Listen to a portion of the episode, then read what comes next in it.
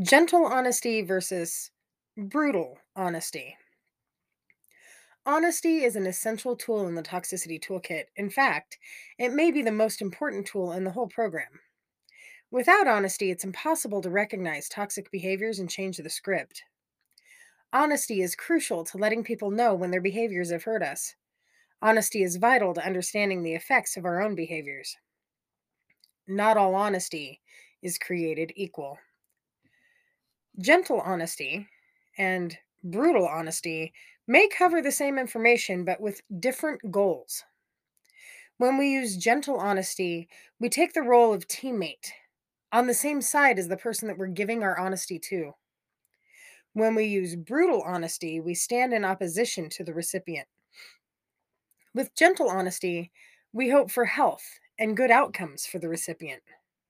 With brutal honesty, we frequently achieve diminishing the recipient for our own self validation.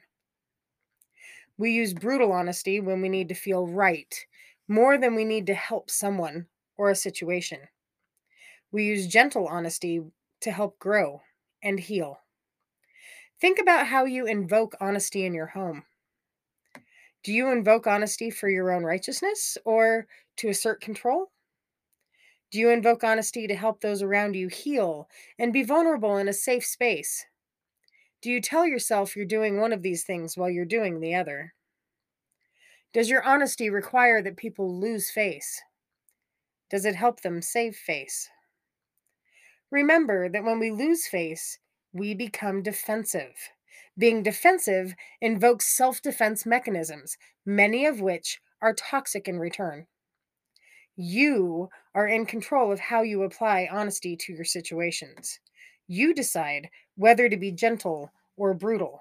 In doing so, you are responsible for the outcomes. Speak gently.